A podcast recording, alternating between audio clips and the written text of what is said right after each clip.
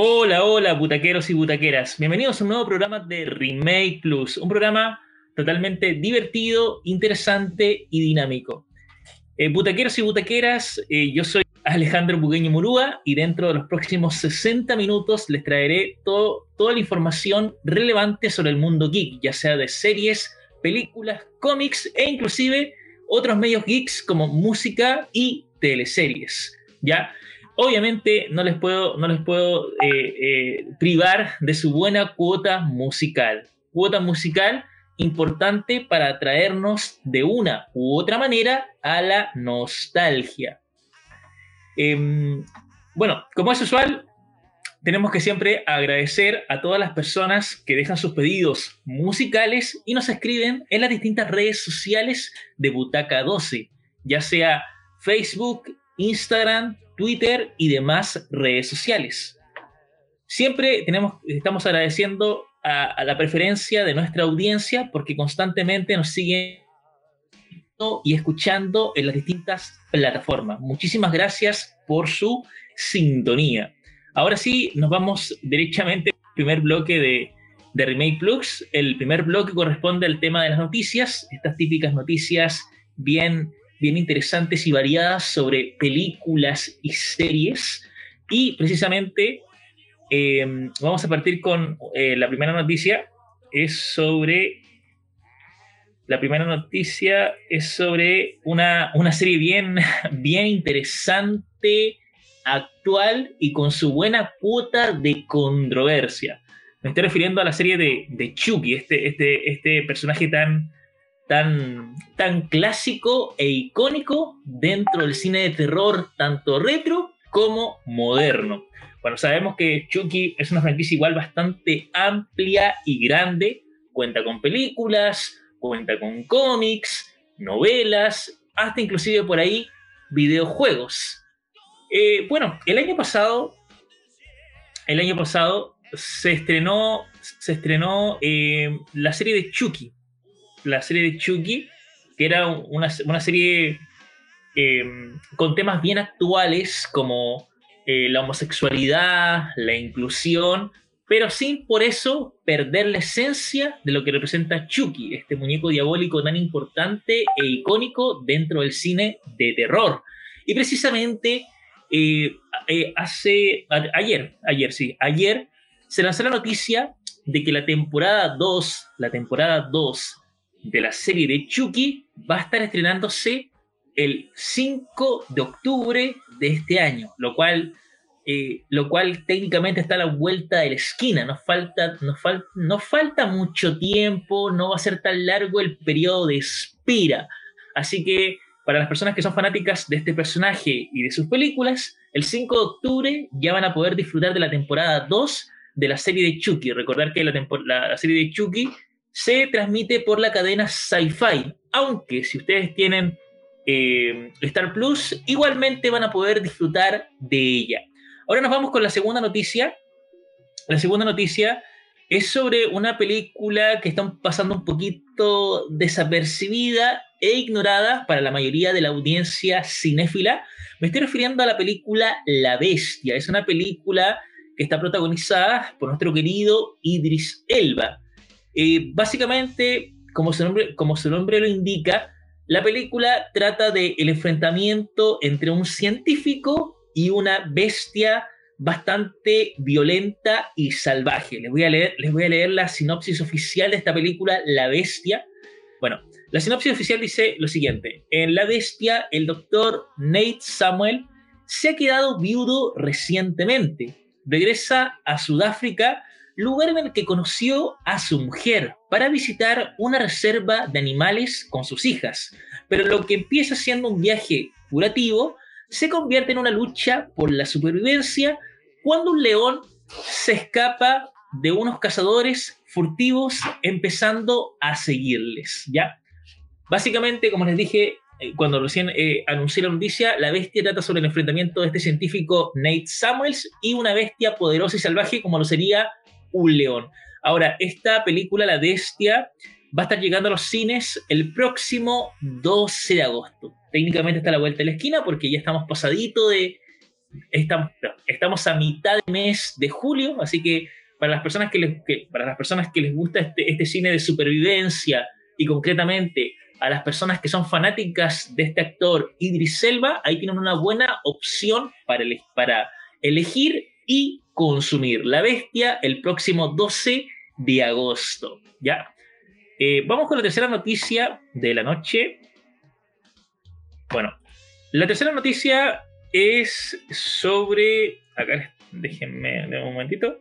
La tercera noticia es sobre una franquicia slasher. Si recientemente hablamos de Chucky, que es una franquicia slasher bien popular e icónica, hay otra franquicia slasher que no se ha quedado, que no se ha quedado atrás. Me estoy refiriendo a la franquicia Scream, esta, esta franquicia que, que siempre está cargada de suspenso y misterio por descubrir la identidad del asesino slasher. Cada película tiene un, un asesino slasher diferente pero todos los asesinos eh, tienen como elemento común utilizar la misma máscara, la, máscara de Ghostface o cara de fantasma.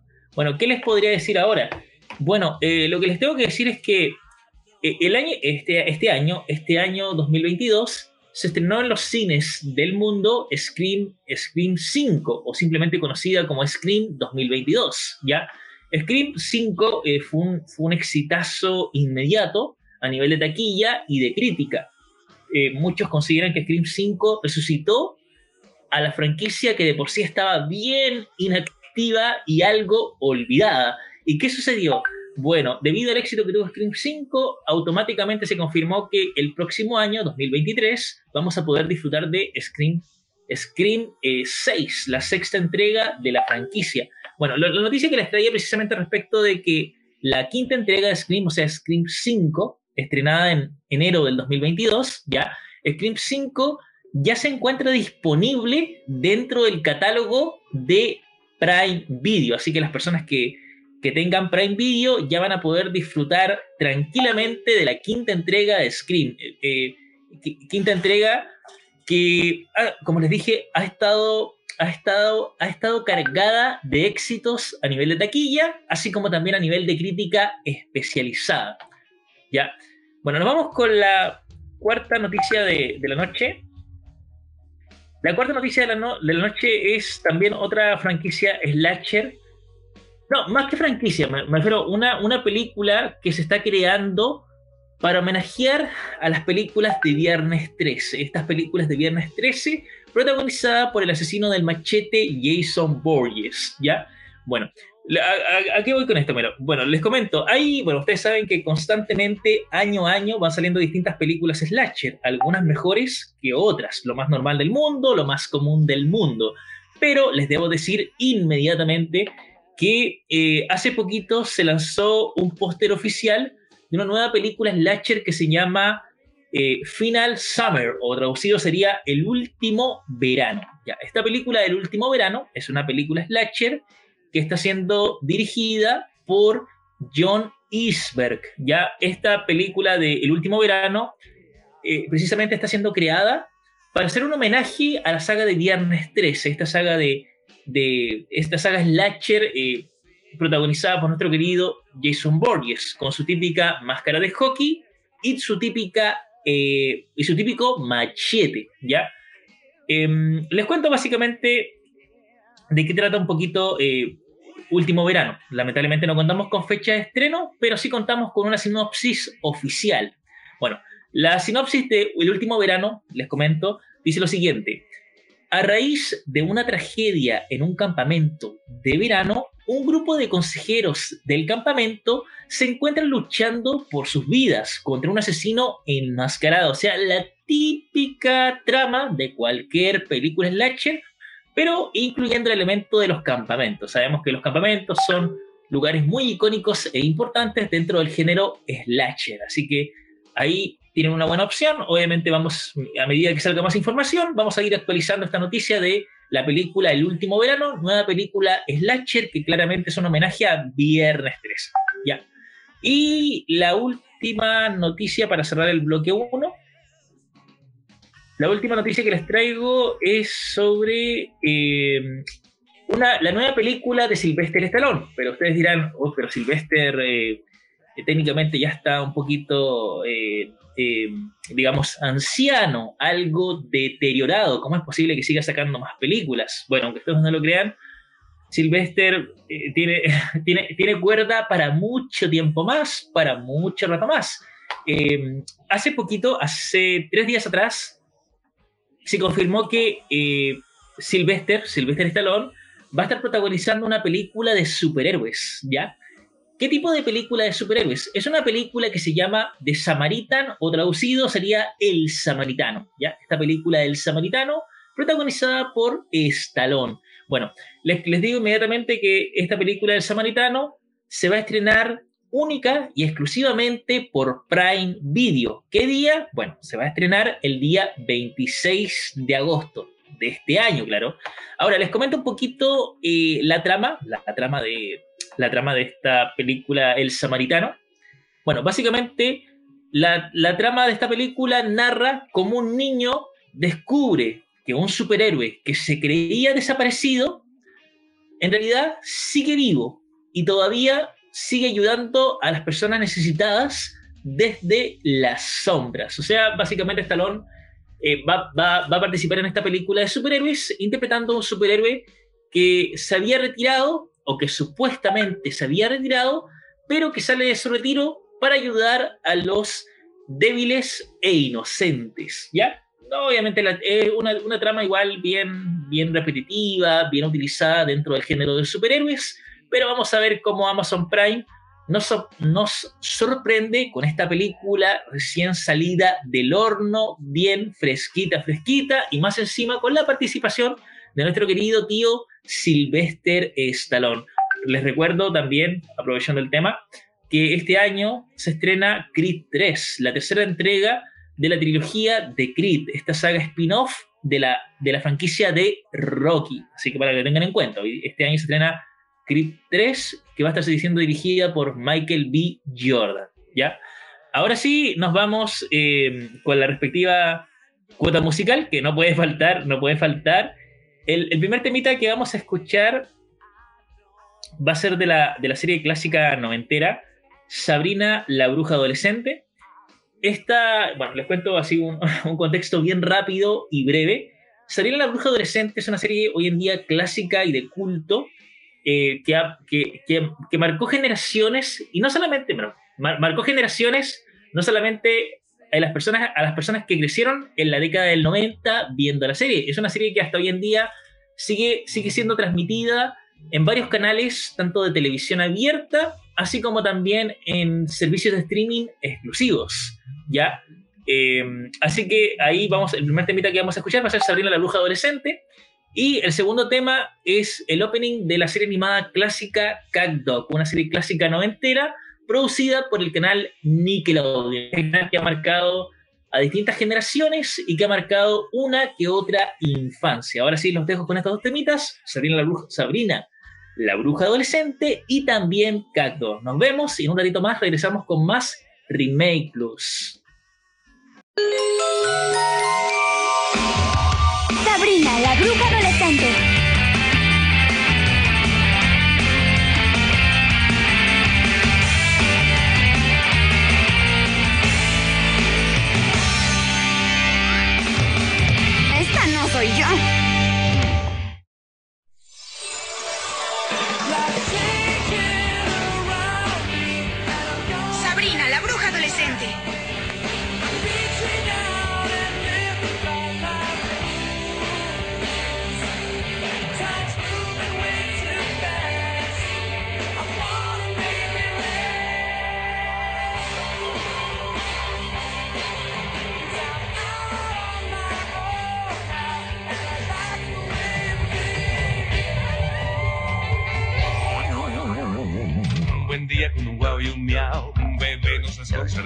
No era un buitre ni un lobo feroz, solo un perrigato llamado Cacto, Cacto, Cacto. Y solito en el mundo vive el pobre Cacto. En cada esquina y por toda la ciudad, el pobre Cacto siempre alerta está. Sus enemigos tienen mala intención, pero siempre canta esta canción. Cacto, Cacto. Solito en el mundo vive el pobre Cacto. Cacto, Cacto. Solito en el mundo vive el pobre cacto.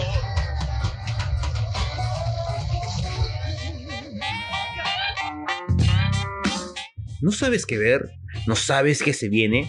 ¿Te pierdes en Netflix? Déjame que te ayude todos los lunes a las 10 de la noche, hora Perú. 100% Néfilos, tu mejor guía de la gran N. En Radio Butaca 12, descarga el app en Play Store.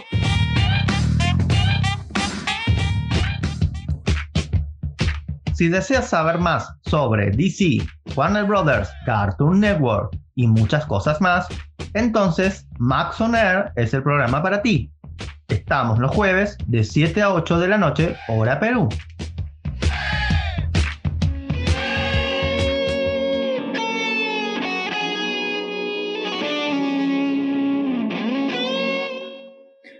Hola, hola, butaqueros. Ya estamos de vuelta con más Remake Plus, programa, un programa totalmente divertido, entretenido y dinámico, con información para todo tipo de públicos pertenecientes a la comunidad geek.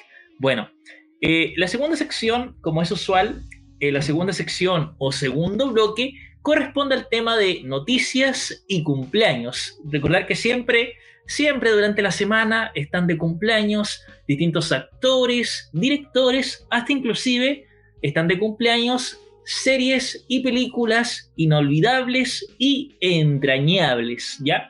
Vamos a partir en este caso primero por los cumpleaños. Voy a mencionar tres cumpleaños. Eh, bueno, primero vamos a partir con el cumpleaños de nuestro querido, nuestro querido actor Patrick Stewart, un actor hoy en día muy, muy, muy popular, famoso y totalmente reconocible. Patrick Stewart estuvo de cumpleaños el 14 de julio, hace poquito. El 14 de julio, Patrick estuvo cumpliendo 82 años. Eh, muchos recuerdan a Patrick por interpretar, al, interpretar el papel de, del capitán Picard en la franquicia de Star Trek. También interpretó al profesor X en la franquicia de los X-Men, concretamente en la, en la franquicia cinematográfica de los X-Men. Y bueno, también ha participado en otras tantas películas, algunas más reconocibles que otras. Pero bueno, el segundo cumpleaños que el segundo cumpleaños que segundo cumpleaños que también considero importante mencionar y destacar es el cumpleaños del actor Harrison Ford. ¿Quién no conoce a Harrison Ford? Un actor que hasta hoy en día sigue siendo bastante famoso y popular, no solamente para el público cinéfilo, sino que también para el público que consume películas de manera casual, de vez en cuando. Precisamente nuestro querido Harrison Ford, nuestro querido Harrison Ford estuvo cumpliendo 80 años, ¿ya? Cumple 80 años y los cumplió el 13 de julio, hace muy poquito tiempo. Está bien fresquito su cumpleaños. Bueno, todos recordamos a Harrison Ford por interpretar a Indiana Jones en las películas del mismo nombre. También lo recordamos por interpretar a Han Solo en la franquicia de Star Wars o Guerra de las Galaxias. Y también lo recordamos por, por aparecer en algunas películas importantes de ciencia ficción, como por ejemplo el juego de Ender, entre tantas otras. ¿ya? Bueno, eh, y el tercer cumpleaños es un cumpleaños un poquito más eh, de una actriz que todavía se conserva bastante bien, muy joven, muy, pero muy bien. El tercer cumpleaños es de la querida actriz Michelle Rodríguez. Michelle Rodríguez es una actriz que en el último, en el último tiempo ha adquirido bastante reconocimiento y fama dentro de Hollywood. Michelle Rodríguez estuvo cumplió, en cumplió 44 años, concretamente, y estuvo de cumpleaños el 12 de julio. Bueno, Michelle Rodríguez es más conocida por interpretar a Letty a Letty en la franquicia de Rápido y Furioso, esta franquicia en la que está involucrado directamente Vin Diesel, y también la recordamos por eh, aparecer en las películas, eh, en las películas live action de Resident Evil, estas películas tan, tan polémicas y controvertidas, protagonizadas por nuestra querida Mila Jovovich. Así que ella es Michelle Rodríguez, una actriz que afortunadamente con el paso de los años ha ido adquiriendo mayor presencia dentro del mundo de las películas, así como también de las series, ¿ya? Bueno, ahora nos vamos con, nos vamos con, la, eh, con unas noticias, las últimas noticias del, que nos tocan para ya pasar a la pausita musical. Bueno, Les comento, eh, ustedes saben que, que, yo soy fanático de Stephen King, me apasiona muchísimo lo que hace este autor, tanto en libros, películas, hasta inclusive series. Bueno, hace un tiempo atrás les mencioné que, que se estrenó, se estrenó hace, hace un tiempo atrás les mencioné que se estrenó una película que se llama Ojos de Fuego, que básicamente es como un remake de la película ochentera protagonizada por nuestra querida Drew Barrymore. Este remake de Ojos de Fuego lamentablemente no tuvo el recibimiento, no tuvo el recibimiento que la productora hubiera querido o hubiera esperado. En taquilla no le fue tan bien y a nivel de crítica tampoco le fue muy bien. Eh, bueno, y además de esa, además de esa película, les debo confesar que eh, este año, este año 2022, supuestamente venía, venía, venía en camino el estreno de una nueva película de Stephen King, de una película basada en estos libros de Stephen King. Esta nueva película se llamaba el, eh, mejor dicho, se llama, se llama El misterio de Salem Slot, ¿ya? Esta película básicamente es como un remake, un remake de las películas antiguas. Es un, eh, el misterio de el misterio de Salem Slot es un libro que se ha adaptado un montón de veces tanto en el cine como en la televisión, ¿ya? Precisamente la nueva película del, misterio, del misterio de Silent Slot era una película que pretendía enfocarse en una generación más actual y moderna, para que así las nuevas generaciones conocieran un poquito de la mitología e historia que envuelve este libro, tan, tan, tan macabro y, y terrorífico. Y precisamente, supuestamente esta película del, del misterio iba a estrenarse este año, 2022. Se preguntarán ustedes para cuándo. Se iba a estrenar durante el mes de septiembre, pero, pero lamentablemente hubo un problema ahí, un problema de última hora, y esta película del misterio ya no va a llegar, ya no va a llegar en septiembre. No, va a llegar ahora el próximo año. Ya, ya vemos que estamos, estamos un poquito decaídos por la noticia. Pero bueno, eh, de, septiembre, de septiembre del 2022, la película se traslada para el 21, repito, 21 de abril del 2023. Así que vamos, a tener, vamos a tener que urgentemente, urgentemente armarnos de paciencia y esperar hasta, esperar hasta, hasta abril del 2023 para poder disfrutar de la nueva película del misterio de Salem Slot. Pero por mientras que hay que esperar esta nueva película, igualmente podemos disfrutar de la, de la miniserie antigua, así como también de su remake, de su remake producido el año 2004, ¿ya? Nos vamos con la siguiente noticia. Bueno, esta noticia igual es bien sabida, pero nunca está de más eh, recordarla, recalcarla. Bueno, todos hemos visto uno que otro capítulo de Alf, Alf, esta serie clásica ochentera, una serie que obviamente hoy en día se puede calificar como una serie clásica de culto y, ¿por qué no?, icónica, icónica. Bueno, es una serie que marcó generaciones durante la década del 80 y la sigue marcando aún después de haber terminado la década del 80. Y bueno, les comento eh, rápidamente que em, la serie, completa, la serie completa de Alf se encuentra disponible en HBO Max. Así que para las personas que quieran recordar esa, quieran recordar una nostalgia bien, bien bonita e interesante con Alf, vayan a HBO Max y disfruten de la serie Alf totalmente completa en buena calidad de audio y video. Recordar que Alf eh, no solamente se quedó en, serie, Alf se fue, se fue expandiendo más allá de una simple serie. Cuenta con película, cuenta con cómics, cuenta con novelas, hasta inclusive cuenta con figuritas, ¿ya? La película de Alf, por si no la conocen, se llama, la película de Alf se llama Proyecto Alf y está disponible en latino eh, en YouTube, por si quieren verla. Ahí tienen en YouTube, ustedes saben que es una red social bien, bien fácil de acceder, bien fácil de alcanzar. Así que si quieren conocer un poquito de esta película tan, tan polémica como lo fue Proyecto Alf, vayan a YouTube y la pueden ver, la pueden disfrutar en el mismo YouTube. ¿Ya? Nos vamos con la. con la tercera noticia, y con esto ya damos paso a la pausa musical.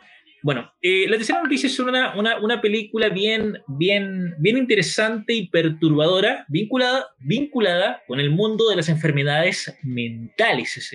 Recordemos que las, las enfermedades mentales, eh, las enfermedades mentales es un tema hoy en día muy, muy polémico, controvertido y que de una u otra manera nos causa ciertos momentos de incomodidad.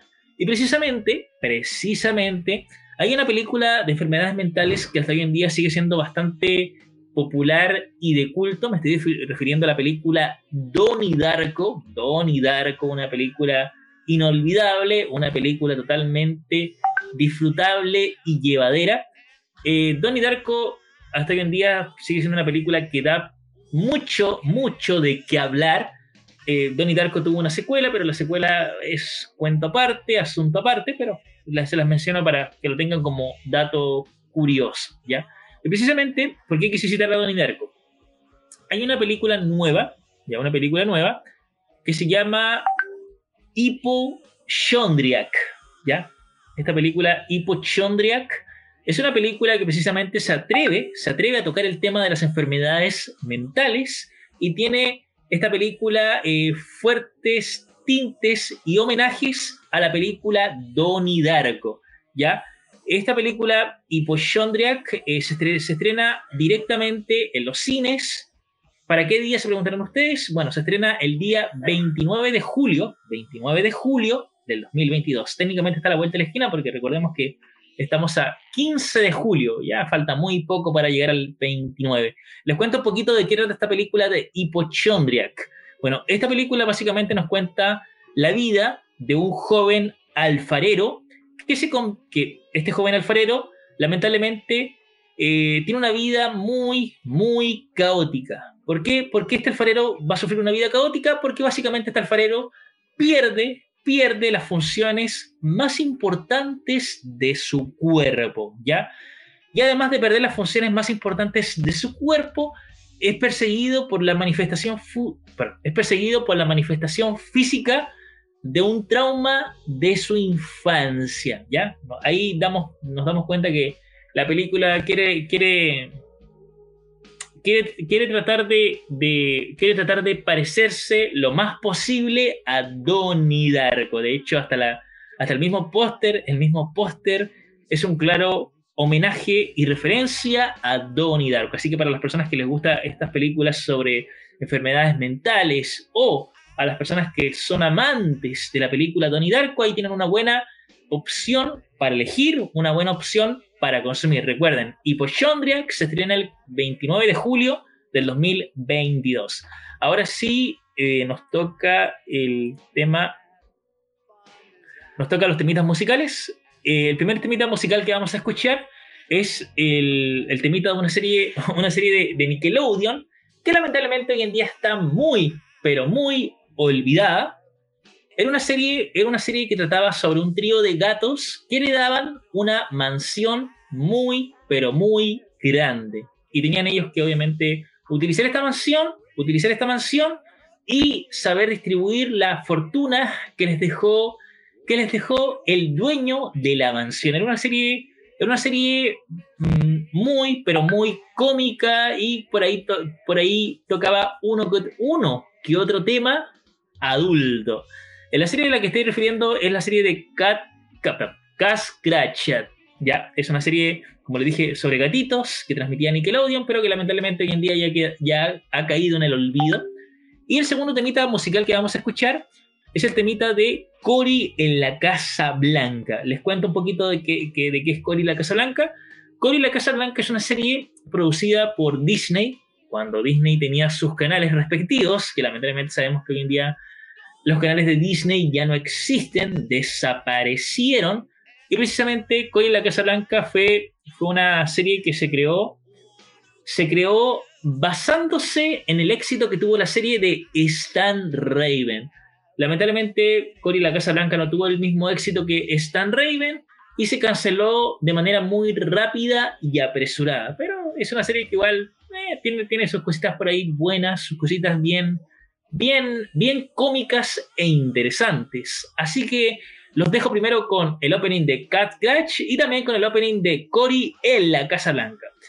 Eh, espero que se hayan relajado y nos vamos con estas canciones tan interesantes y divertidas. Ya volvemos, ya volvemos con más Remake Plus.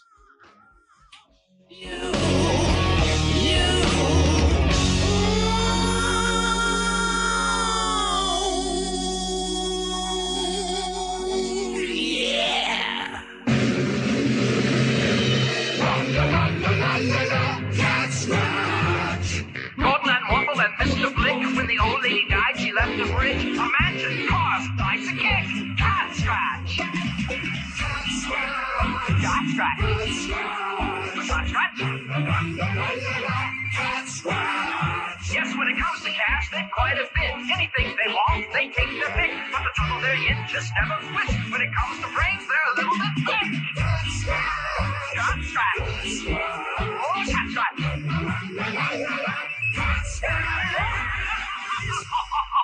Antes del ocaso de su planeta Krypton, fue enviado a la Tierra a cumplir con su misión para defender. en el año 1938 que aparece Superman, marca el arquetipo de superhéroe de la época. El traje que usa Superman está basado en los trajes que usaban en aquella época los hombres fuertes de los circos o de las ferias. Si alguien ve las fotos de, de estas décadas, de los 30, de los 40, podrá ver que en los circos o en las ferias utilizaban mallas ajustadas, normalmente de tela tipo nylon, y llevaban una especie de calzoncillo o mallas por encima de los pantalones, una especie de truzas. Todos los domingos a las 9 de la noche, Keep Show, conducido por Juanca. Descarga nuestra aplicación en Play Store. cielo les dejó con el tiempo que pasaba. Ese niño crecía, pero nada imaginaba sobre de dónde venía. Hasta que por fin un día se enteró de la verdad y usaría su poder. ¡Ea! ¡Ea! ¿Qué hay? Soy Corijo. Soy bien. Aquí voy. Soy el chico nuevo que se muda hoy. Me declaro candidato para la diversión, ¿o no? No te emociones, Cory. Les hablo de una loca fiesta que hoy apenas empieza. Presidente, la guitarra no le va a molestar. Washington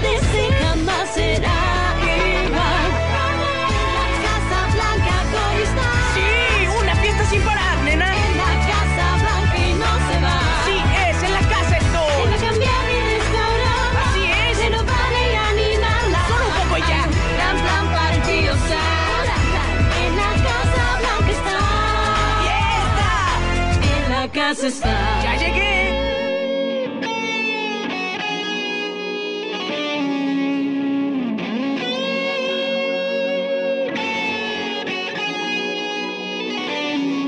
Ok, butaqueros y butaqueras, acá seguimos con más Remake Plus, tu programa totalmente divertido, interesante y dinámico.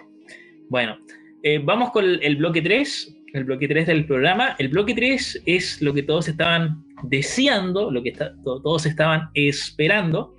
El bloque 3 corresponde al especial de la semana. Bueno, ya en, programas pasados hablamos un poquito de la franquicia de Rambo, un poquito de la franquicia de Duro de Matar o Dead Heart, y también hablamos, eh, en, un, en un programa especial, también hablamos de eh, películas, películas de Stephen King, películas basadas en los libros de este gran autor famoso e icónico. Bueno, el día de hoy vamos a hablar de una franquicia igual bien importante, bien importante no solamente dentro del, dentro del cine, sino que también importante a nivel, al nivel, importante, importante dentro del género de la ciencia ficción. Me estoy refiriendo a la, a franquicia de Planet of the Ape, o también conocida por su título latinoamericano de Planeta de los Simios, ¿ya? Vamos a dar un contexto rápido. Bueno, les comento. El Planeta de los Simios, el Planeta de los Simios como franquicia, se originó, se originó en una novela, una novela, una novela obviamente literaria, ¿ya? Eh, la novela del Planeta de los Simios es una novela escrita por un autor francés, ¿ya? La novela del planeta, la, la novela del, la novela del planeta de los simios fue escrita por el autor Pierre Boulet. Este autor escribió la, la novela del planeta de los simios eh, en el año 1963. Fíjense claramente que es una novela sesentera, eh, publicada durante la década del 60, lo cual nos da, nos da, nos da claramente eh, muchísimas interpretaciones y conclusiones apresuradas. La franquicia, la franquicia inició en la década del 60 y hasta el día de hoy, siendo 2022, la franquicia sigue muy, pero muy viva, sigue más vigente que nunca. Eh, bueno, eso, como les dije, partió la franquicia con una novela, una novela escrita por un autor francés en la década del 60. Hasta ahí todo bien. Bueno, pasaron los años, pasaron los años y luego llegaron las famosas películas, algunas más populares que otras. Pero bueno, vamos a dar un repaso rápido por, por la franquicia. Eh, les comento, les comento, les comento.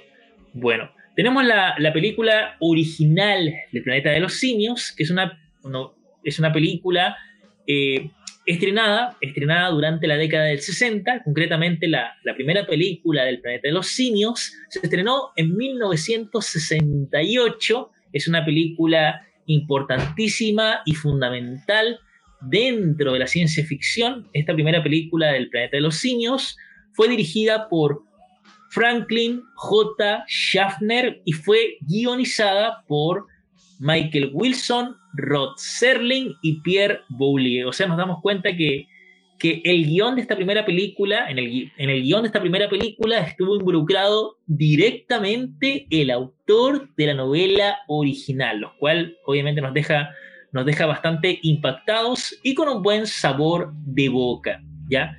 Eh, destacamos mucho, eh, destaco mucho yo eh, el tema de los eh, del reparto, del reparto, el reparto de el reparto de, de- de actores que formaron parte de esta primera película, El planeta de los simios. Sin lugar a dudas, hay varios actores destacados, como por ejemplo Charlton Heston, James Daly, James Whitmore, Kim Hunter, Linda Harrison, Maurice Evans, Roddy McDowell, Woodrow Parfrey, entre tantos otros. Obviamente el que no podemos dejar de destacar es a Charlton Heston, que ya lo conocíamos por haber, ya lo conocíamos al actor por haber aparecido en la película de, los, de la película de los Diez Mandamientos y también haber aparecido en la película de Ben Hur. Ya, es un actor obviamente hoy en día muy, muy, muy, muy popular, muy popular, emblemático e icónico. Y precisamente esta, esta, la interpretación de Charlton Heston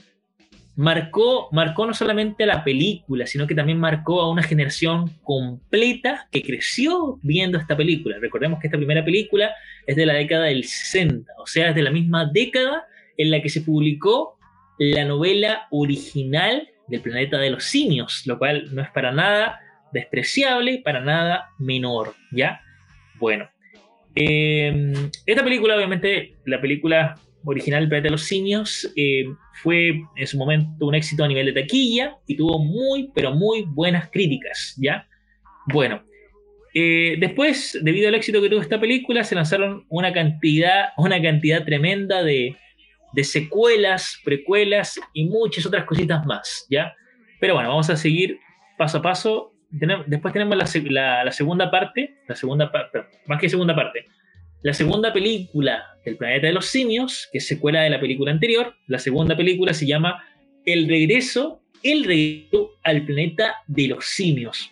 Una película que se estrenó en la década del 70, concretamente en 1970, ¿ya?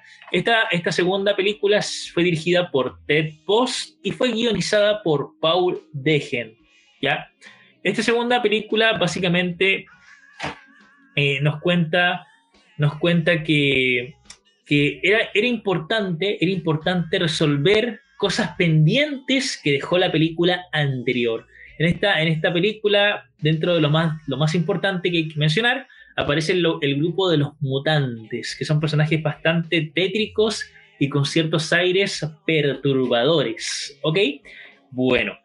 Eh, después tenemos la tercera película, la tercera película del planeta de los simios, que se denomina. Eh, bueno, tiene, varios títulos. Ustedes, yo se lo he dicho un, mon un, montón de veces que las películas tienen distintos títulos dependiendo del país o región en el que, en el que se hayan estrenado. En este caso, la tercera película del planeta de los simios se titula en algunos países como el escape, el escape del planeta de los simios. En otros países se titula como La huida, repito, la huida del planeta de los simios. Esta tercera entrega, esta tercera, esta tercera entrega llamada Escape, Escape del planeta de los simios, fue una película que se estrenó en la década del 70, concretamente en 1971. ¿ya? Eh, es una película que mm, en su momento causó bastante polémica debido a su calidad, a su calidad bien, bien cuestionable y criticable. A mí sinceramente la película me encanta. Obviamente no está al nivel de las dos anteriores, pero tiene su encanto la película.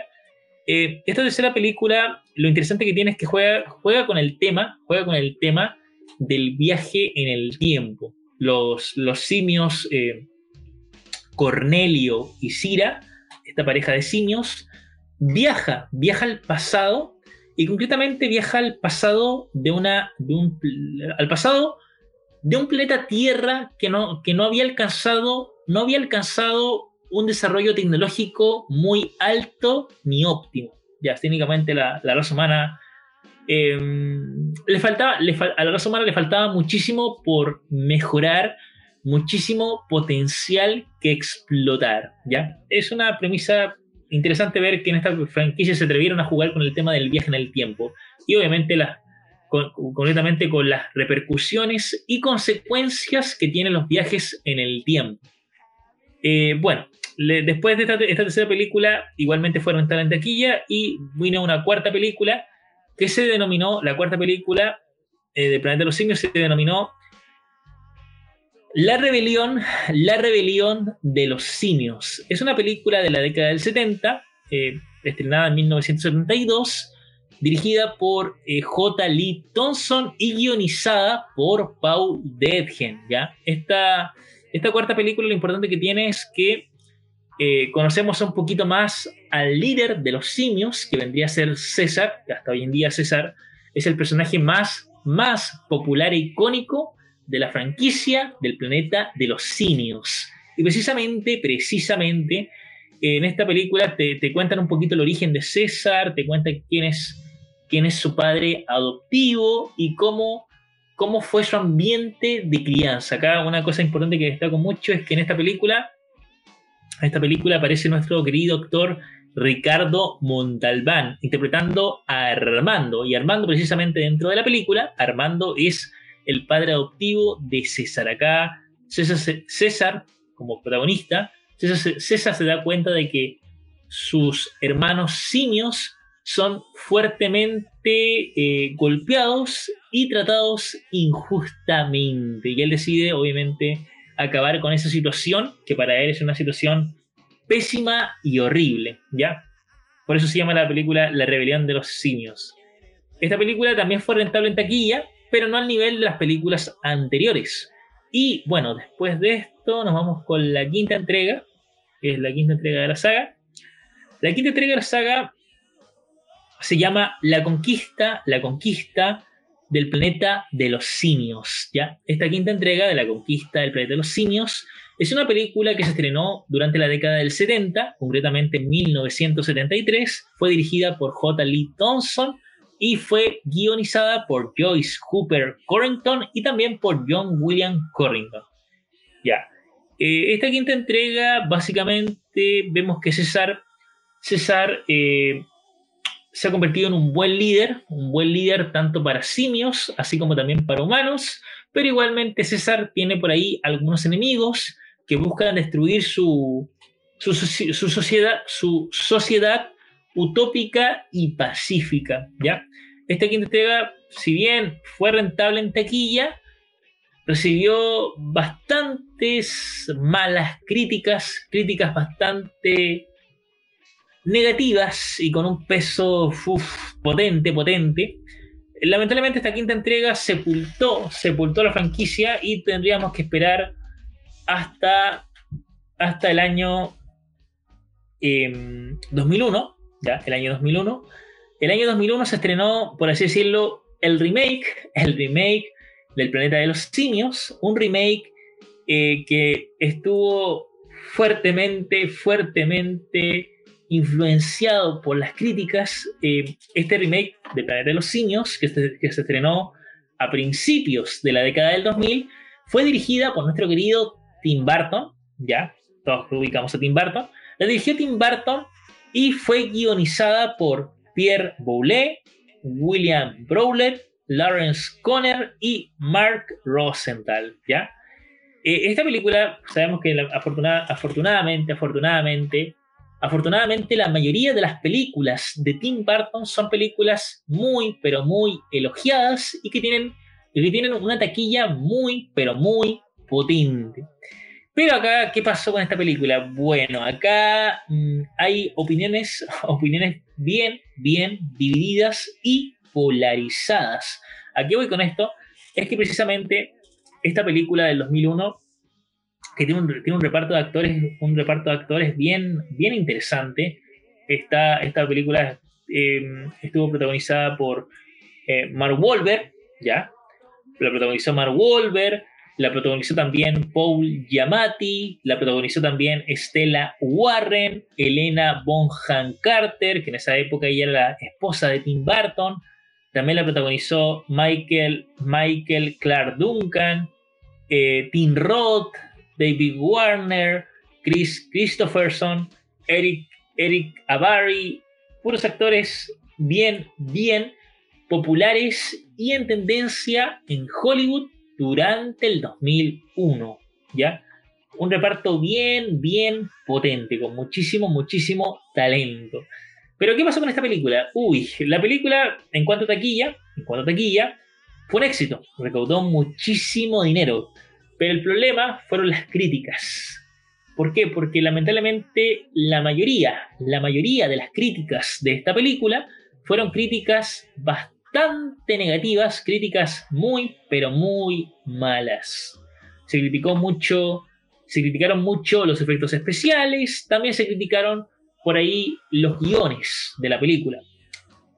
Eh, pero bueno, si bien sabemos que lo que manda hoy en día y lo que mandaba en el año 2000 eh, era el, tema de la taquilla, que también le iba económicamente a mi película en el cine, en las salas de cine. Lamentablemente, a pesar de, que esta película tuvo una buena taquilla, eh, la productora, la productora de la película dijo, "Mm, no, no, no quiero, no quiero, no quiero hacer una secuela, no quiero hacer una segunda parte. Y lamentablemente esta película nunca, nunca contó, nunca contó con una secuela cinematográfica. Pero acá hay un tema. Si bien la película, si la película no contó con secuela, sí contó con varios cómics que eran importantes, cómics que eran importantes para entender la continuidad de esta película del 2001. ¿A qué voy con esto? Bueno, primero que todo, esta película tuvo una adaptación a cómic, ¿ya? La película tuvo una adaptación a cómic, que básicamente esta película lo que hacía era borrar, borrar, pero este cómic, este, este cómic que adaptaba la película, este cómic, lo que hacía era borrar el final abierto que dejó la película del 2001. Recordemos que la película del 2001 dejó un final bien, bien abierto, que daba perfectamente paso para una segunda parte, para una secuela. Pero este, este cómic que adaptó, que se encargó de adaptar la película, eh, borraba ese final abierto y dejaba simplemente un final cerrado, para más entendimiento, para más eh, disfrute del lector del cómic. Y precisamente, precisamente, debido a que debido a que la adaptación tuvo cierto éxito a nivel de ventas, una compañía de cómics en esa época, una compañía de cómics decidió lanzar decidió lanzar algunos cómics que continuaran, que continuaran con la historia que Tim Burton planteó en su película. O sea, básicamente lo que me, quiero, lo que me interesa que entiendan es que esta película tuvo continuación, sí, tuvo continuación o segunda parte, pero en formato de cómics. Cómics que fueron poquitos, pero al fin y al cabo existen. Se crearon algunos cómics que continuaban la historia que dejó Tim Burton eh, presentada en la película. Es una película que hasta hoy en día sigue generando bastante polémica. Yo conozco personas que la aman, la película, y otros que simplemente la odian, la odian profundamente, la odian a muerte. ¿Ok?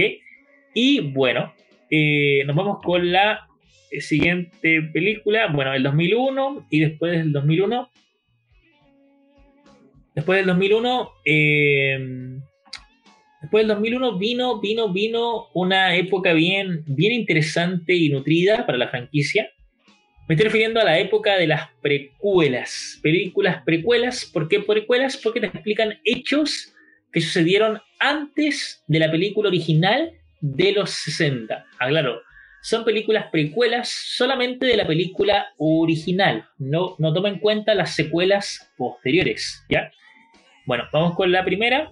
La primera película, la, primera película de, esta- de estas precuelas fue una película que se llamó El fue una película que se lanzó el año 2011, que esta película se llama El origen, el origen del planeta de los simios. Como dije, es una película del año 2011, dura 105 minutos, fue dirigida por Rupert Wyatt y fue guionizada por Rick Jaffa y Amanda Silver. Dentro del reparto, tiene un reparto bien, bien interesante. El- dentro del reparto de esta película estuvo Andy Serkins, que le daba la voz a César a través de la captura de movimiento. También dentro del reparto está, Brian Cox, David Juelet, David Oyelow, Freida Pinto, James Franco, hoy caído en desgracia, eh, Jamie Harris, John Lithgow, Tom Felton, más conocido por, in- por interpretar a Draco Malfoy en la franquicia de Harry Potter.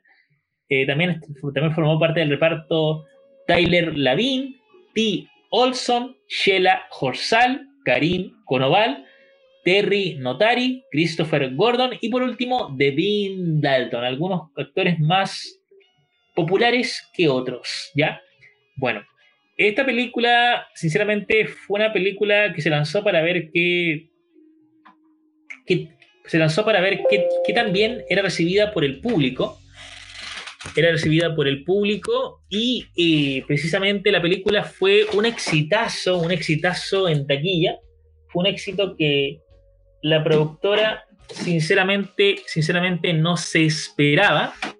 Fue una película muy bien recibida a nivel de taquilla, recaudó muchísimo dinero en las salas de cine y también fue una película muy, muy, eh, muy alabada por la crítica especializada, ¿ya?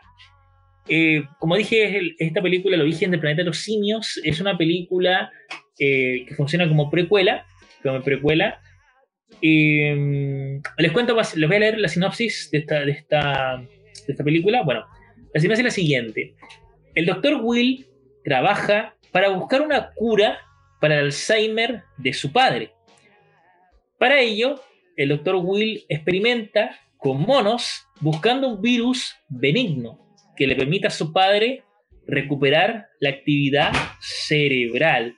Después del cierre de su investigación, Will decide llevarse a su casa un chimpancé con el que ha estado experimentando. Se trata de un simio muy, pero muy inteligente que cada vez evoluciona más y más. Tiempo después, este simio adquirirá la habilidad de hablar y será el cabecilla de un ejército de simios que significarán el fin de la humanidad. Una sinopsis bien, bien interesante y con ciertos tintes un poquito tristes y tristes y depresivos, ¿ya?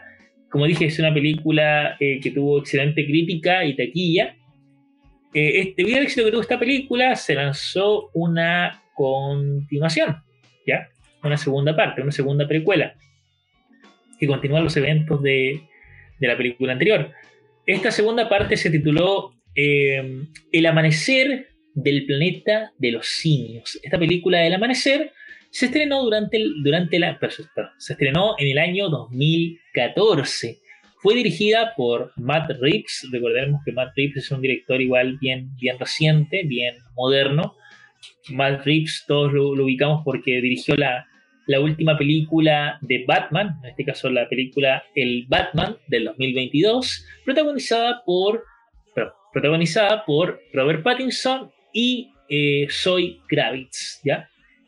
Bueno, esta segunda precuela, El Amanecer del Planeta de los Simios, es una película con una historia un poquito más fluida, coherente y totalmente dinámica. Les comento un poquito la, les voy sinopsis de, de esta secuela. Eh, la sinopsis dice lo siguiente: Un grupo de simios evolucionados genéticamente están siendo capitaneados por César. Los simios se convierten en la, en la raza dominante del planeta Tierra. Su única amenaza de crecimiento es un grupo de humanos que han logrado sobrevivir a un virus devastador desatado en la década anterior. Ambas razas, simios y humanos, han conseguido obtener una tregua de paz, que se verá rota cuando ambas partes se sitúen al borde de una guerra que determinará quién será la raza dominante en la Tierra. Como dije, esta película fue eh, potente, argumentalmente hablando. Es una película que también fue un éxito en taquilla y también al mismo tiempo un éxito a nivel de crítica especializada, o sea, una película que fue exitosa por ambos lados, tanto por el lado de la taquilla como por el lado de la crítica especializada. Eh, después de esta película, del amanecer, se lanzó una tercera entrega, que es la eh, tercera entrega sería eh, una entrega que muchos no la han visto, muchas personas no, no han tenido la posibilidad de verla, pero bueno, es una película que igual tiene sus años. La tercera película se llama La Guerra, La Guerra del Planeta de los Simios. Esta tercera película vendría a ser la tercera parte de las precuelas, ¿ya? La Guerra del Planeta de los Simios. Es una película que se estrenó el año 2017, igual ya han pasado algunos añitos. Esta película, La Guerra, fue dirigida por Matt Reeves y fue guionizada por Mark Bombach y Matt Reeves. ¿Ya? Eh, en, cuanto, en cuanto a la sinopsis, les leo la sinopsis de esta tercera entrega. Los simios son forzados a luchar en un conflicto letal, con un ejército de humanos liderados por un coronel sin escrúpulos. Tra- tras las innumerables bajas de los simios, César luchará contra sus instintos más oscuros y buscará la forma de vengar a su especie. El viaje finalmente enfrentará a César y al, y al coronel en una épica batalla que va a determinar el destino de ambas especies y el futuro del planeta. Bueno, esta tercera, esta tercera película yo afortunadamente la pude ir a ver al cine, a diferencia de las dos anteriores que simplemente las, las vi por, por internet. Esta tercera entrega es una entrega que no tiene desperdicio, no te aburre ni tampoco te decepciona. Una película que como espectador te mantiene atento en todo momento, siempre estás pendiente de lo que va pasando, de lo que va sucediendo. Y precisamente en esta película eh, vemos la- el término de la trilogía precuela. En esta película eh, vemos varias muertes bastante chocantes e impactantes, emocionalmente hablando, y otros tantos giros que no les quiero hacer spoiler porque hay muchas personas que no la han visto. Y bueno, muchos pensarán, ¿y con esta película la franquicia cinematográfica muere? Eh, se pensaba mucho tiempo que sí, pero les comento. Eh, sabemos que estas películas le pertenecían a Fox y ahora pasaron a, a manos de Disney. Bueno, ¿qué pasó con esto? Les cuento. Ac- De manera, esto ya es una información oficial y técnica. Acá nada de rumores. Bueno, les cuento. Se confirmó hace un tiempo atrás que Disney, Disney está produciendo, está produciendo una cuarta, una cuarta película del planeta de los simios. Una cuarta película que continúe con las, con las historias que plantearon las películas precuelas, ¿ya? Y esta, esta cuarta película del planeta de los simios eh, ya, ya, tiene, ya, tiene, digamos, ya tiene listo su guion, los guiones están terminados, lo que falta ahora es encontrar el reparto de actores más adecuados para que interpreten a los personajes que aparecen dentro de la película, ¿ya?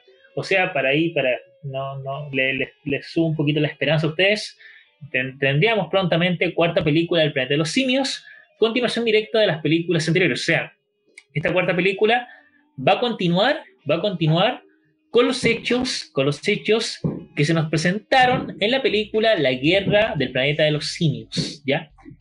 Bueno, eh, ya para finalizar con lo último, esta parte, recordemos que es parte 1 del, especial Planeta de los Simios, les tengo que decir que el Planeta de los Simios no solamente, no solamente eh, son películas y libros, no, también va- van más allá de eso. El planeta de los simios, el planeta de los simios como franquicia, comprende cómics, comprende figuras, comprende videojuegos, hasta inclusive por ahí también comprende series, series, aunque ustedes no lo crean, hay series del planeta de los simios. Algunas son canónicas y otras no. Bueno, hasta incluso, hasta incluso hay documentales, documentales de la franquicia. Bueno, les voy a mencionar solamente esto último para ir cerrando. Eh, hay un documental, hay un documental especial sobre el planeta de los simios, ¿ya? Es un documental que se lanzó en la década del 90, eh, concretamente en 1998. Este documental del planeta de los simios se titula, se titula em, Detrás, detrás del planeta de los simios. Repito, este documental se llama Detrás del planeta de los simios, se lanzó durante la década del 90 eh, dura 127 minutos y fue dirigido por Kevin Burns y David Comtois.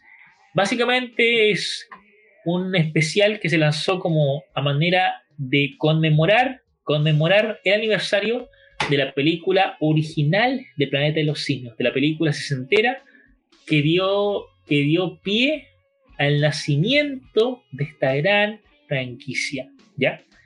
Bueno, esa sería la parte 1 del, del, especial del planeta de los simios. Recuerden que el próximo viernes vamos a tener la parte 2 del especial. Y ahora yo me estaría casi retirando. Pero antes de retirarme les tengo que decir que recuerden, de, recuerden ustedes, butaqueros y butaqueras, de visitar nuestras redes.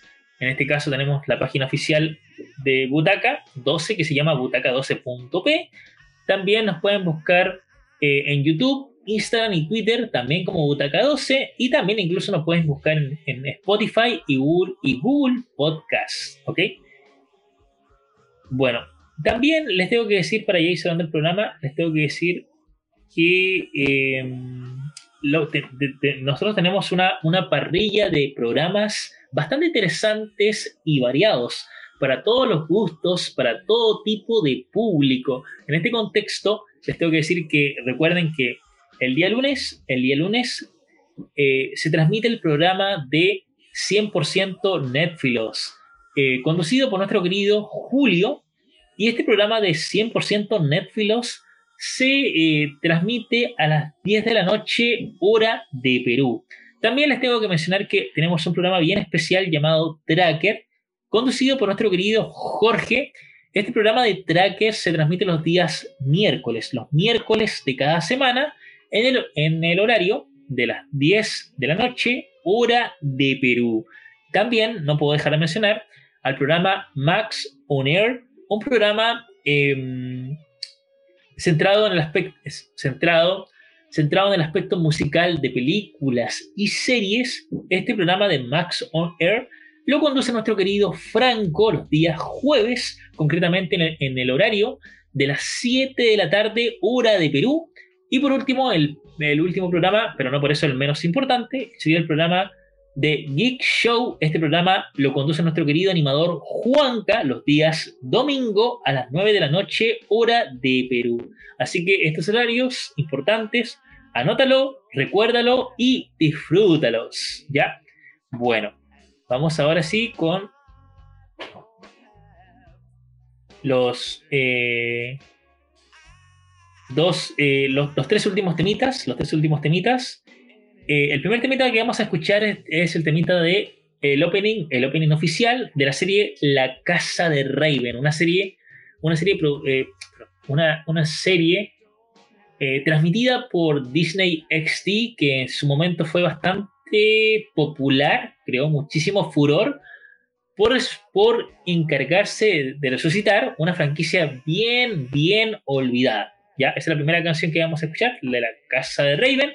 La segunda canción que vamos a escuchar es la canción de Saki Cody, Gemelos a Bordo, una serie hoy en día, bueno, más que una serie, una sitcom, una sitcom de comedia bastante clásica y de culto para aquellos que, para aquellos que crecimos durante la década del 2000 y del 2010, ¿ya? Eh, esta serie de Saki Cody es una, es, una, es una serie que igual se expandió se expandió con spin-off, así como también con películas propias. Y por último, eh, tenemos la última canción ya para ir... No, vamos con estas dos canciones y, y a la vuelta seguimos con más Remake Plus.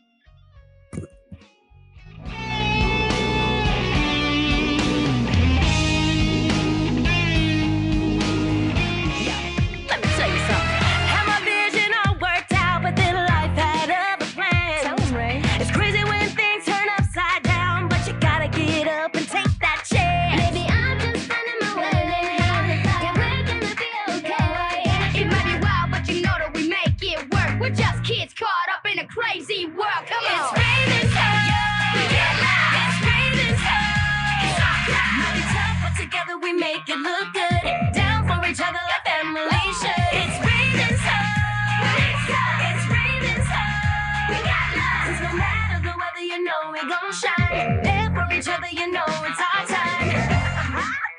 Yep, that's us.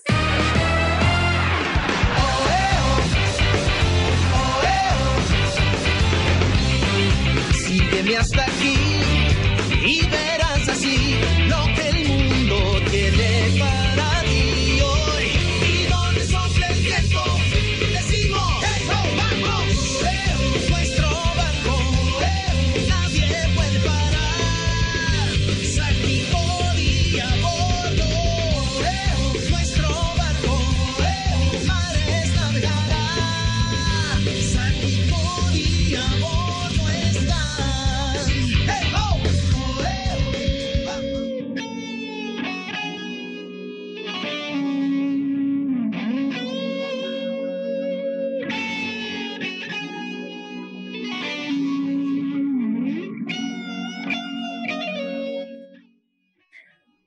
butaqueros y butaqueras. Estamos de vuelta para la última parte de Remake Plus, tu programa, tu programa siempre divertido, dinámico y totalmente interesante. Bueno, vamos con la última partecita. Bueno, butaqueros, simplemente decirles que ya estamos llegando al final de este programa. Un programa que lo hacemos con bastante cariño, aprecio y estimación para todos ustedes. Y una vez más, simplemente decirles que muchísimas, muchísimas gracias por escuchar el programa y los esperamos obviamente semana tras semana con muchas sorpresas, buenos datos y muy, pero muy buena música principalmente. Bueno, ahora sí, nos vamos, butaqueros, y los dejamos con esta canción de, una serie, una serie, una serie de anime muy, pero muy importante dentro de este género de las chicas mágicas. Me estoy refiriendo a la serie de Slayers, más conocida en Latinoamérica como Los Justicieros, un anime totalmente recomendable. Es un anime eso sí un poquito largo, pero vale la pena verlo, vale la pena verlo de principio a fin. Si quieren conocer un poquito más de este anime, los invito a ir a YouTube y buscar Slayers, temporada 1, 2, 3, o las temporadas que ustedes quieran quieran buscar dentro de, YouTube. Está el Slayer, Los Justicieros, está casi completo en YouTube porque si lo quieren ver, es un anime, es un anime que toca el tema de las chicas mágicas, así como también el, el- un anime que, que se encarga de tocar temas medievales, ya sea directamente o indirectamente, ¿ya? Bueno, así, ahora sí, putaqueros, yo me despido, sería hasta la próxima semana. Y esto fue Remake Plus. Nos vemos y los dejo con Slayers o Los Justicieros.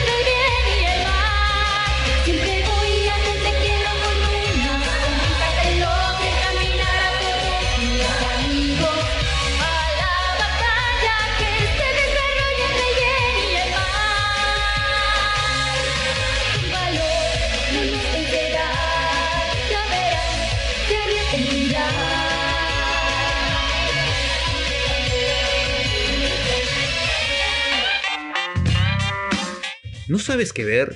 ¿No sabes qué se viene? ¿Te pierdes en Netflix? Déjame que te ayude todos los lunes a las 10 de la noche, hora Perú. 100% Néfilos, tu mejor guía de la gran N. En Radio Butaca 12, descarga el app en Play Store. Antes del ocaso de su planeta Krypton fue enviado a la Tierra a cumplir con su misión para defender. En el año 1938 que aparece Superman marca el arquetipo de superhéroe de la época. El traje que usa Superman está basado en los trajes que usaban en aquella época los hombres fuertes de los circos o de las ferias. Si alguien ve las fotos de, de estas décadas, de los 30, de los 40, podrá ver que en los circos o en las ferias utilizaban mallas ajustadas, normalmente de tela tipo nylon, y llevaban una especie de calzoncillo o mallas por encima de los pantalones, una especie de truzas. Todos los domingos a las 9 de la noche, Keep Show, conducido por Juanca. Descarga nuestra aplicación en Play Store. Con el tiempo que pasaba ese niño crecía pero nada imaginaba sobre de dónde venía hasta que por fin un día se enteró de la verdad y usaría su poder con responsabilidad Si deseas saber más sobre DC, Warner Brothers, Cartoon Network y muchas cosas más, entonces Max On Air es el programa para ti. Estamos los jueves de 7 a 8 de la noche, hora Perú.